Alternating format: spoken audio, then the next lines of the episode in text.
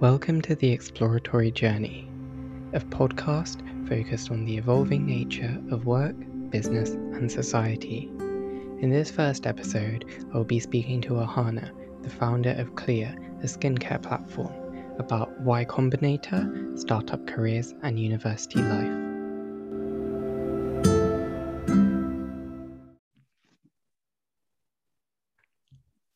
Hi, Ahana. Welcome to the Exploratory Journey. This is our first episode. Um, would you mind introducing yourself? Yeah, of course. Well, thank you so much for, for inviting me, Ved. Super excited to be chatting with you today. Um, so, very quick overview I'm Ahana, and I just graduated from physics at Imperial. Um, and since January, I've been working full time on my startup, Clear. Um, and Clear is a social skincare mobile app, and it lets people track, share, and compare their skincare routines. That sounds really cool. Would you be able to tell us a little more about Clear? I mean, skincare is such a oh, is an industry which I haven't really delved into that much, but it sounds mm-hmm. like you've done some amazing stuff to get it up and running in such a short space of time. Yeah, thank you. Um, so me personally, I've struggled with skin issues for a really long time. I think since around the age of 15, um, I struggled with acne. And after visiting dermatologists and you know seeking advice professionally for my skin conditions, I started to realize that it's not really a one size fits all package. And oftentimes, with just a dermatologist prescription, you don't necessarily have the full information and education behind skincare to actually help. So even if you've been prescribed the right thing, it doesn't always help treat your concern. And so back then, I was prescribed something, it made my skin worse. And I started Googling what I can do, how I can make things better. And I realized there is an absolute plethora of information available on the internet, but it's really hard to navigate because there's no platform optimized for skincare content there's pockets of amazing content creators on YouTube and on Instagram and on TikTok who share advice. But with skincare, if it's not from somebody who has the same skin type, or they may have they might have a different school of thought around how to treat a particular issue, sometimes the advice doesn't always work for you. So that's kind of one part of the problem. The other part is that once you've started using a product, it's hard for you to know if it's working. And unless you're super organized and taking pictures every single day and have a pen and paper diary it's difficult for you to know whether you know the time you spent researching and the money you've spent on these products is actually paying off. And so the the way clear solves these problems is sort of with two main features. So one is um, a diary a routine tracker in which you could input the products you're using and select them from our massive database. So it's really easy to do that. And you can take progress pictures to track how your skin looks and changes over time. And then the other side of the app is essentially a social media platform optimized for skincare content. So the whole platform is designed around product reviews, finding people by skin types, being able to read ingredients lists of products. And the thing that sort of ties the two features together is the fact that the products in your routine are shared publicly.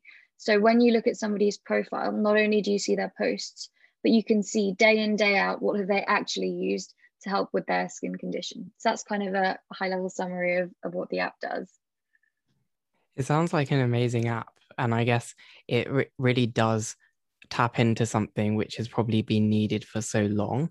But I guess you've got to this point where you've launched an app, but you probably have gone through so many steps prior to that. And it's probably caused a lot of problems, lots of challenges and hiccups where did the whole idea come about from and how did you kind of get it to market and the position in the uh, position which you're in today mm-hmm. so perhaps I'll talk about sort of the whole story in more detail a bit later but essentially we had an interview coming up for y combinator and when we had our first interview it was with a completely different idea called quill i can talk more about that later but essentially, we had interview number one.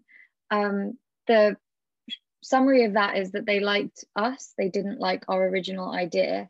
And so they said, Look, we want to talk to you in a week's time. show us more traction on Quill or come up with something better. And in that week, we decided to do both. So we literally planned things out hour by hour for that next week before our second YC interview. And part of that time was to brainstorm a new idea. We didn't have a backup, um, build a prototype, get some initial insights and some um, user data. So I remember our second interview was on a Friday and it was our last day of term as well before we broke up for Christmas. And our brainstorming session was on the Tuesday. And myself and my co founder Ben were actually talking about ideas. And this time we wanted to we wanted to choose a problem that one of us had experienced quite deeply just because it helps a lot when it comes to knowing the market gathering the insights and if you are a, a, a customer of your own product it makes it it makes a lot of things a lot easier. So most of our initial ideas were around problems students faced or moving internationally. These are things that both myself and my co-founder had done, but we weren't really getting anywhere with it.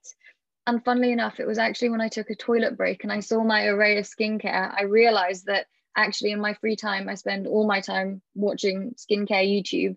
I've been in this space for so long. I have a presence in these skincare Facebook groups, Reddit threads. I should use this somehow. And so I came back super excited to Ben. Um, I started explaining some of the problems that I'd had along the life cycle of discovering skincare products. And the very first version of what was then called Hout, it's now called Clear, um, was an app in which you could scan your face and it would recommend which products that are already on the market for you to use. And certain brands have this for their own product lines. But in all honesty, it doesn't really, there's not much scientific innovation. It's much more of a marketing ploy to make it seem like it's doing something, but really it's not actually scanning your face. And it's just to push one product line. But our idea for this is that it would be brand agnostic. So it would showcase all the brands available um, and it would help people make that decision. So that's actually the idea that we stuck with for our YC interview. In that week, we did around uh, 60 user interviews. We built a landing page, drove around 300 people to it. And uh, our CTO at the time, he had exams every day that week and they finished at 12 p.m. on the Friday. Then uh, from 12 till 8, he built Hout version one. Wow. And from 10, uh, 8 p.m. till 10 p.m., I did four user demos and then our interview was at 10.30. So we really cut it quite close. Um, but you know, I think, as I said, because I had a lot of background knowledge in this space, I was able to recall a lot of insights just about the market and about people's interactions with skincare. And the more we thought about this idea and the more user research that I did, I realized that people don't trust AI recommendations. And even if a computer did tell them what products to use, the key driving factor behind a purchasing decision is actually product reviews. So even, you know, if there was the best recommendation ever, even if a dermatologist recommended something, people still like to read the product reviews before they use a product. And so I figured there had to be a way of getting product reviews on this platform to help people make that decision. And that's when I sort of shifted the focus towards okay, what are people's interactions with product reviews? And the way I did it was quite methodical. So I kind of came up with a new version of the idea in which it was all centered around product reviews, wrote down all the assumptions that went into this idea. So, for example, if people want to track their skincare routine twice a day, I'd say, What do you do in the mornings? And if they say that they check their phone, then at least I know people are on their phones in the morning, so they might be likely to track it. So, one by one, I wrote down all these assumptions and all these non-leading questions that would address them. And in January, I think I did about 300 in-depth case studies with people who are into skincare. And I found them just on these groups that I was already in. And the more I spoke to people and validated certain assumptions and had other assumptions completely thrown away, um, Clear kind of became what it is today with a very clear message and goal. That's that's an incredible story of how you've got to today and the amount of stress and pressure it must have gone through to kind of having to cram all of that into a week before a YC interview of all things. I wanted to touch on Y Combinator because for people who know the mm-hmm. startup world, it's kind of like the amazing thing. It's what you want to get into if you want to build a startup. And for you, it's kind of like you've just come out of university or in your final year and you've managed to come up with an idea which has managed to wow the panelists at Y Combinator. How did you do it? If I'm completely honest, I don't think it was the idea that wowed them because after we had our second interview, um, it was a very quick turnaround. Within two minutes of it ending, our interviewer jumped back on the call and she told us we'd got in. And we were confused. We didn't know which idea they wanted because in our second interview, it actually went on for an hour and we discussed both ideas. And they really leave it up to you. So I think that for very early stage companies, it's much more a decision about investing in the founders rather than an idea. And I think in particular, what we did that impressed them was just how much we did in that one week period. I think they saw that even in such a short amount of time, we were able to create a product, get it in front of people, gain some real insights, and demonstrate an understanding of the area that we were tackling. And I think honestly that that is what got us into YC. But I will preface this by saying that we had absolutely no, like, we didn't think there was like a, chance that we would get in at all to the point that when I submitted an application, this is when we just started working on Quill. So it was at the start of the summer after our third year of uni had finished, so summer 2020. And my co-founder, Ben, who was a lot more into startups and just sort of reading about them, reading about founders, he talked talked to me about Y Combinator. And at the time, I was very much set on starting my career in banking, and I had my summer internship coming up but I've always loved working on side projects and you know have been into entrepreneurship but was less well versed in terms of names and brands and all of that sort of thing. But anyway he said there's this cool program called Y Combinator and you know it sounds awesome. So I looked into it saw they had an application and I'm the type that will apply for anything with a form. So I just put in an application. But my my co-founders were so convinced that absolutely nothing would come of it that mm, they didn't even read the application I submitted. And then a month went by between submitting the application to hearing back from YC, and we'd been informed that we had an interview. And it was really at that point that we realized there was potential in this because prior to that, you know, it had been a fun project, a couple of friends working on over the summer. But when we realized that we had this incredible opportunity in front of us, that's when we really shifted gears. And rather than being very hypothetical and creating a research paper on the technology that we'd use, we decided to actually build the tech and get it in front of people and talk to people. And so that's what we did. So it was really at the point that we found out we had the interview, we changed gears, became a lot more practical.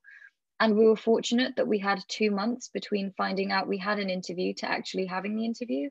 So it gave us time to actually launch uh, a product. Back then it was Quill, get a couple of pilot programs running um, in time for our YC interview. Must have been an amazing journey going through all of that, not thinking you wanted to, you were going to get in and then kind of building something, then actually getting in. Then what's it actually like mm. now being a startup, which is part of the YC program and what benefits come with it? Do you, would you advise other people to apply? Absolutely. I think I there aren't many things I'd give blanket advice, but for why applying to Y Combinator, I'd say that you lose very little by applying, and there is everything to gain from a program like YC. For us as young first time founders, the mentorship and the network is just incredible. And I think that, amongst other things, is probably the main value driver that now you know as as you mentioned things can be quite tumultuous sometimes in startups there's a lot of drama, things go wrong. And when you need someone who's more experienced, someone who's seen things like this happen a million and one times over, we have so many people now in our networks that we can just go to and get really good advice from. And given that you know these jobs can be very stressful and, and quite exhausting, to have that kind of support, both from a company success standpoint, but also from an emotional standpoint, is incredibly valuable. So I think the network and the mentorship and guidance is really the top thing that YC brings. And it's not just within the group partners, but also your um, the other people in your cohort, as there's a really wide range of entrepreneurs that are accepted to YC. So there's people sort of us on one spectrum, very inexperienced, very new to our entrepreneurial journey and on the flip side there are people who are serial entrepreneurs and they've done it time and time again and to be able to just connect with these people on such a, a candid and personal level it's it, i think that was probably the highlight of my experience. But in terms of other things that yc helps with um, in particular uh, their demo day at the end of the program is very helpful for your investment round. And i think it's hard to get that kind of access to investors otherwise. And again as first time founders investing can be sorry fundraising can be quite a daunting activity and they provide a lot of support with that um, and then other sort of nice perks is, of course, they give you an investment into your company when you join, which is really helpful just for getting things off the ground. And prior to Y Combinator, we'd spent zero money on everything. We'd found a way to get everything for free, whether that was AWS credits or legal advice or incorporating the company. We'd been in true student fashion, we'd done it the cheap way. And this was actually a very helpful mentality to have because even though now we had this money from YC, we were in the mental frame of not actually spending any of it, which, you know, there's conflicting schools of thought on that as well. Like, on the one hand, you probably should put that money back into growing your company, but we'd bootstrapped all the way so far and we didn't really need to spend much. Um, but having that money there does enable you to do things that you otherwise might not have been able to do. Um, so that was helpful. And then again like you get you get credits for certain like server hosting you get help with hiring internationally compliance. There's all these yc companies within that ecosystem that can help you with that kind of stuff. And again as first time founders it's so daunting you know incorporating a company in a different country doing your taxes doing your accounting making sure you're compliant when you're hiring people. These are all things that are otherwise a massive challenge but having the yc support when you're doing that is incredibly helpful. That that's really interesting and i guess you mentioned banking a little while ago. I wanted to touch mm-hmm. on that because you've had a number of experiences in banking. You studied physics at Imperial, and you made a video about mm. this about um, how you ended up going down the banking route. But what mm. made you take that huge risk of not taking up that job at a big bank and actually deciding I'm going to go and create a startup? Yeah, I think it ultimately comes down to weighing the risks of, of any decision. Um, so yeah I, I talked about it in in that video on youtube but i would have loved a banking job as well. I really enjoyed my summer internship and i was perfectly happy to to to start my career that way. So it was never a situation where i was like looking for an escape. I was very very happy to to start my career that way. But i am the type to be very open to opportunities and it's always been that way. In fact the first internship i did was actually a tech internship at an investment bank. And after that, at the end of that experience, a lot of people, um, you know, were just sort of content going along with it. But I knew that there were things that I might prefer that might be a slightly better fit to my skill set. And it's worth the risk of not returning to that same firm the next year and pursuing what was then I switched from tech to banking. Um, so I've always been one that to take career risks to some extent but at the same time i've always hedged my risks. So for example in that position at the end of my second year when i decided that i didn't want to do tech and wanted to do banking it wasn't on a complete whim. I had researched banking a lot. I'd spent the summer networking with people in the investment banking division and i had already done two banking spring weeks. So i knew that the chances of me getting um, a banking summer internship were quite high. So it wasn't a complete like you know what, I don't want to do this and I'm just going to randomly throw myself into this. Everything has been thought out and like the risks hedged appropriately. So similarly, when it came to making the the tough decision to turn down the grad job um, and instead pursue the startup, it was a very similar exercise of thinking, you know, from a skill set standpoint, which job do I think would be more would be a better fit? And for me, truly, it was the startup. I I think there's many positive aspects to banking, but most of those are covered in a startup. And the positives in banking that I care less about that you don't get in a startup, I was willing to forego. And like an obvious one being the compensation. The startup life is nowhere near as uh, as glamorous as the banking. Well, it's not glamorous, but it's not as financially comfortable as a banking job would have been, but that was something that at this stage in my life I could afford to forego. I don't have a mortgage, I don't have a family.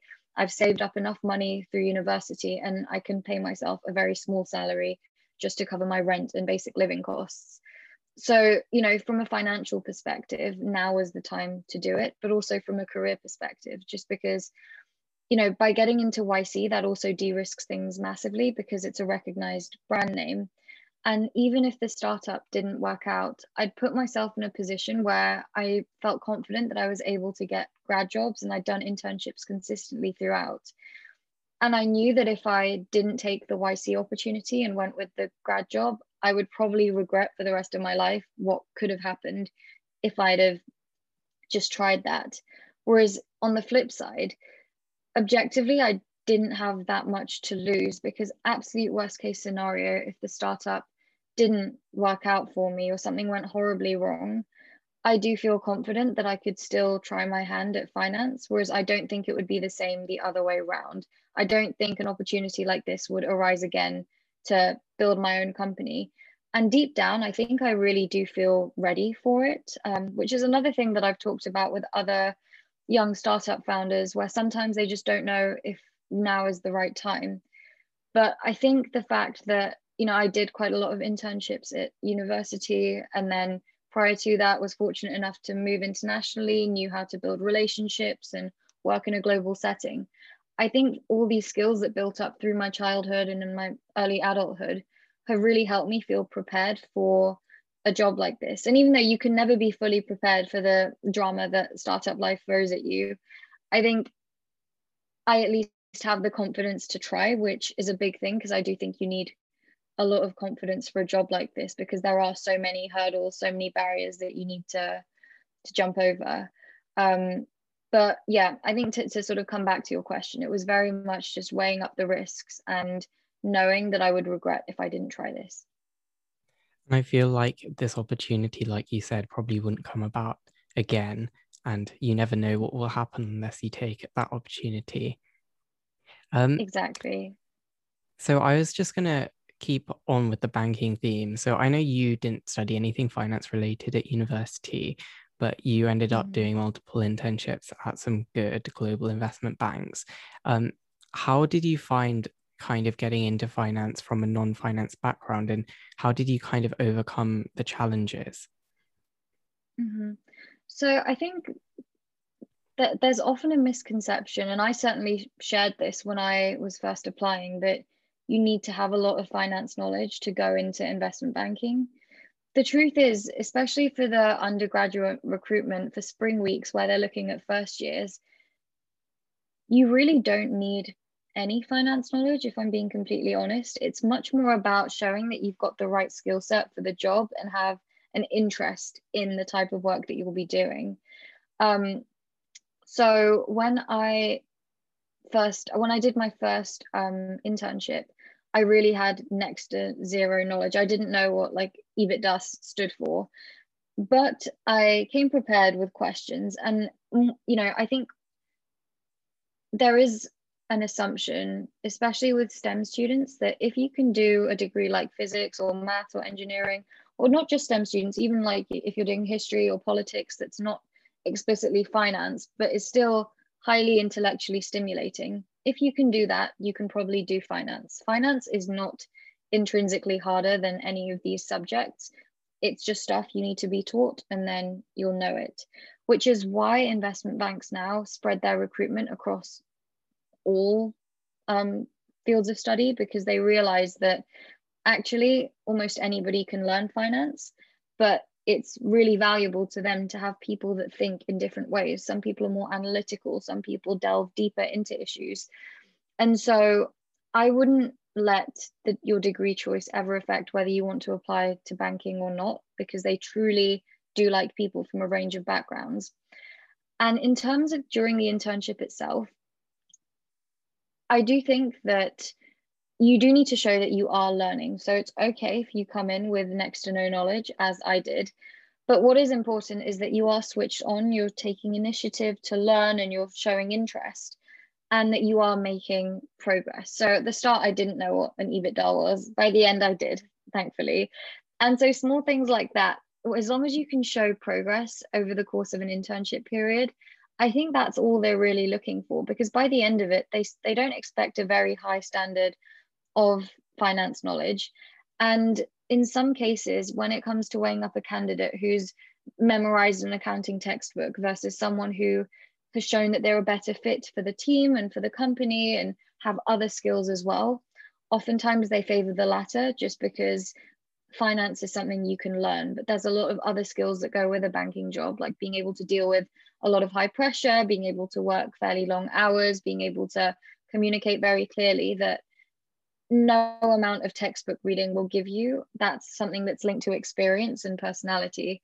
And that is what they look for because I'm the first to admit that my finance knowledge is really not very good, to put it frankly. Um, but but I think the reason that I was able to get those opportunities was because of reasons beyond um, finance knowledge. So it helps. You need to show that you can learn, but it's not the end of the world if you come in starting with little to no knowledge. And I guess those things you mentioned, like hard work and communication, are the same with all careers. Like even with your startup, you're going to be working hours and hours, like you told us your story about getting into YC. But I guess mm-hmm. creating a startup whilst at university must have also been challenging, particularly somewhere mm-hmm. where, like Imperial, where the workload is probably really high. How did you kind mm-hmm. of deal with that? And what was it like, kind of balancing university life, social life, work, and then also a startup, which then got accepted into YC? I, I think it's really about picking your priorities and what you want to spend your time on. Um so you know you, are right imperial is tough and i found it really really tough. Um and to be honest with you i didn't particularly enjoy my degree especially you know the, the further i progressed through it.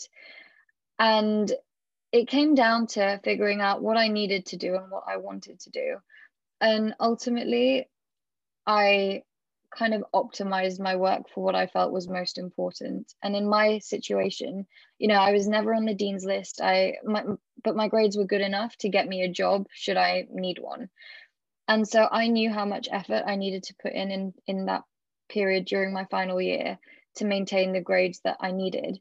But every ounce of energy I had beyond that, I put into the startup. So I will be honest, I there was no social life. I didn't play. I, I played in a band. I played on the esports society. Cut all of that out, but for me, it was worth it, and it wasn't really a sacrifice in my mind because it was like I want this to happen. To make this happen, like I can't have my cake and eat it too. I can't whatever relax, play play music, play League of Legends, and get into Y Combinator. But for me, regardless of whether I was doing a startup or starting my career in banking, I was prepared to work a lot in the early years of my career because that's just what I prioritize in life. I think when you're young, that's the time to work really hard, and then you can, whatever, be a 30 year old gamer and enjoy enjoy for the rest of your life beyond that. And so I think I just had a very sort of honest conversation with myself about what it was that I wanted to spend my time on.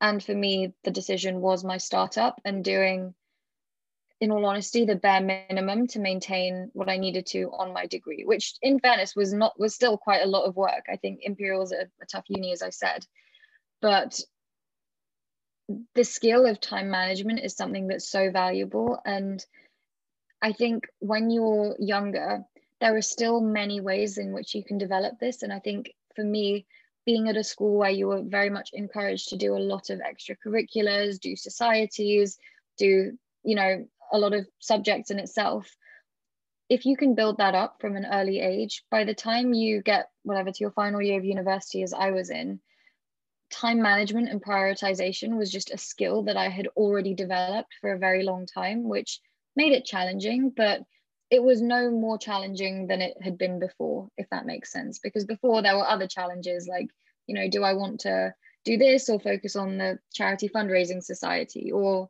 my band or whatever it was? So you know time management is a problem that well it's a skill that you need to develop regardless. Um, but i'd say it wasn't the biggest challenge. It was hard but there were things that i wasn't expecting to face that were harder than i realized that they would be And I guess touching on that, um, a time management is probably something which you really need to be well versed at if you're creating a startup and being your own boss and managing everything yourself. Um, and then there comes the motivation that you need for that too. But what other challenges did you face and I guess overcome? I think the biggest challenge that I faced um, that I wasn't necessarily expecting to is people management. Um, I think throughout school and university, uh, and even when you're applying to jobs, talking about being a team player is often seen as like a really valuable thing to have. And I know at least for a lot of like my friends and myself, when applying to jobs, it's like, yeah, I'm a team worker. And it's sort of a superficial thing to say, but only now do I truly realize the value of of how crucial personal relationships are to making things work. Um, just in the sense that there are so many different layers to it when you first start working together with other people. Well, I mean, even before that, finding people to work with is step one. How do you convince someone that your team is the right team to join? That is navigating a personal relationship. Step two, discussing time commitments. That's an awkward conversation because I mean, it, it's like dating in a way. You don't know if they're genuinely interested in this. You don't know if they're doing other things. Um, and having bringing yourself to have that first conversation isn't easy. And the fact is that you have to have many of these uncomfortable conversations throughout. Once you start working together, some people might not be delivering. Some people might be pouring a lot of time into things. And there are certain working habits in an early stage startup that can be unsustainable and you know can create bad working environments. And again, you need to address it face on and come up with a solution. So I think the way I've overcome it is truly learning to be comfortable with the uncomfortable because the number of uncomfortable conversations you have to have, even, I mean, fundraising, asking somebody for money is an inherently uncomfortable task. But you have to get over it and just go for it and make sure that you're not mincing your words and that you're still getting all your points across. And that is a skill of communication, which is something you just develop from throwing yourself into. So I think that's really just been the hardest thing about being upfront with people, especially being British. I think British people tend to hold back a little bit more as compared to Americans sometimes. Um, but you know, I think there's there's a reason that there's so so many great startups come out of the US is because it works, and you need to have that skill to be upfront with people, be honest, and move things forward and so that's something that i've had to consciously work on. But even now like as compared to where i was six months ago when i started i feel more comfortable with these uncomfortable situations. Um, so i think that's a challenge. But then also more broadly there's there's things that happen that you aren't prepared for. So i mentioned when we applied to yc and we had our interviews that we had a cto the one who had exams every day. When yc started he had the uncomfortable conversation with us that he, in fact, didn't want to give up his grad job and he didn't want to leave his master's, which, you know, that's step one of being uncomfortable is talking about it. But then step two is figuring out the solution. What do we do? We've just lost our tech.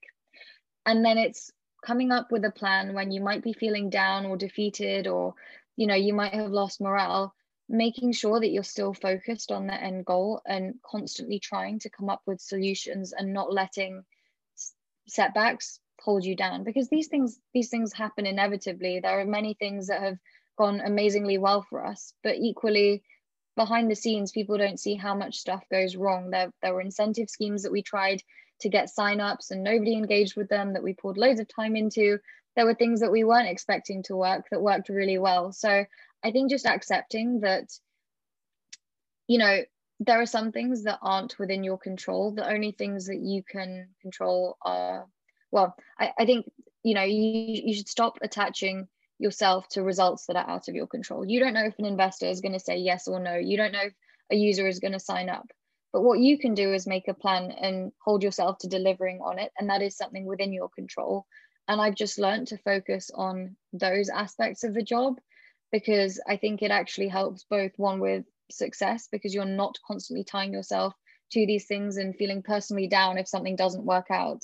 But from a mental standpoint as well, it really helps with morale and staying headstrong when things happen because rather than having an uh, overly emotional reaction and not knowing what to do next and getting super overwhelmed which is easy to do you can just sit back look at something objectively figure out why this didn't work and try something different next time and yeah i've heard time and time again that going into building a startup create uh, helps you build thick skin and you're just testament to that. And i guess it kind of helps because the next stage you get to every time you grow you're going to face bigger problems and having kind of that mindset with the end goal in mind and the mindset that if this doesn't work i'm just going to try something else and figure out a way to get to where i want to be is probably the best way to do it because otherwise you're just going to be demotivated all the time and you probably wouldn't have got this app launched in such a short space of time anyway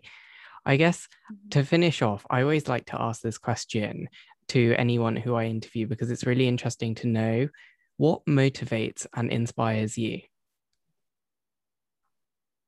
It's quite a broad question, yeah. It's a really good question. Um, this is going to sound like an extremely corny answer, but it is to have some sort of impact um, I think, you know, I've spent a lot of time discussing whatever politics and social issues and all these massive problems with the world with friends and family and I've always sent I've always felt a major sense of helplessness when it comes to doing anything about what seems like insurmountable problems. And the older I've gotten, I think the less idealistic I've become and I've realized that it's the people in power that create change. And there are many things that I see are wrong. And I don't necessarily think that I have a moral high ground or know all the right things. But there are certain things that I wish happened more. I wish there were more women in business, women in STEM, women in finance. And something that I can do to change that is try really hard to do it myself that is something within my control that I feel could have an impact on somebody somewhere. And I think that's the broader thing that keeps me going, which means that when things do go wrong, I'm able to maintain the level of perspective and think that no, you know, for, for the greater good, this career, this startup is something that's that's bigger than me and I want to impact people. And and I think that that it's just that ability to zoom out that really helps me keep going on a more practical note though it's my my family i'd say like without a doubt i could not do it without the support from my parents my brother and again like emotionally from that perspective there's so much stuff that goes wrong. Sometimes you need to sit down cry and then figure out the solution.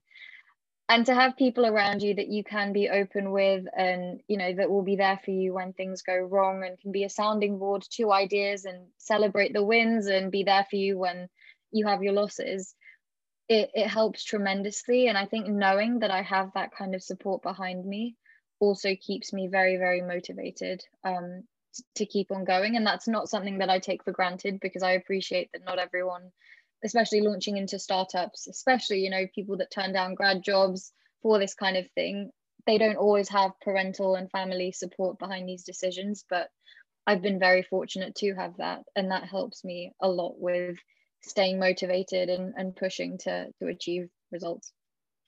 And i'm sure that having an amazing support system is really really important to being able to stay motivated but also have a wider sense of what you're doing and the end goal because you can get so stuck into a certain aspect for instance building your app and how it's going to look but actually you have to always think about who's actually going to use it and having that support system which will keep you motivated and keep you with the wider picture in mind is really important.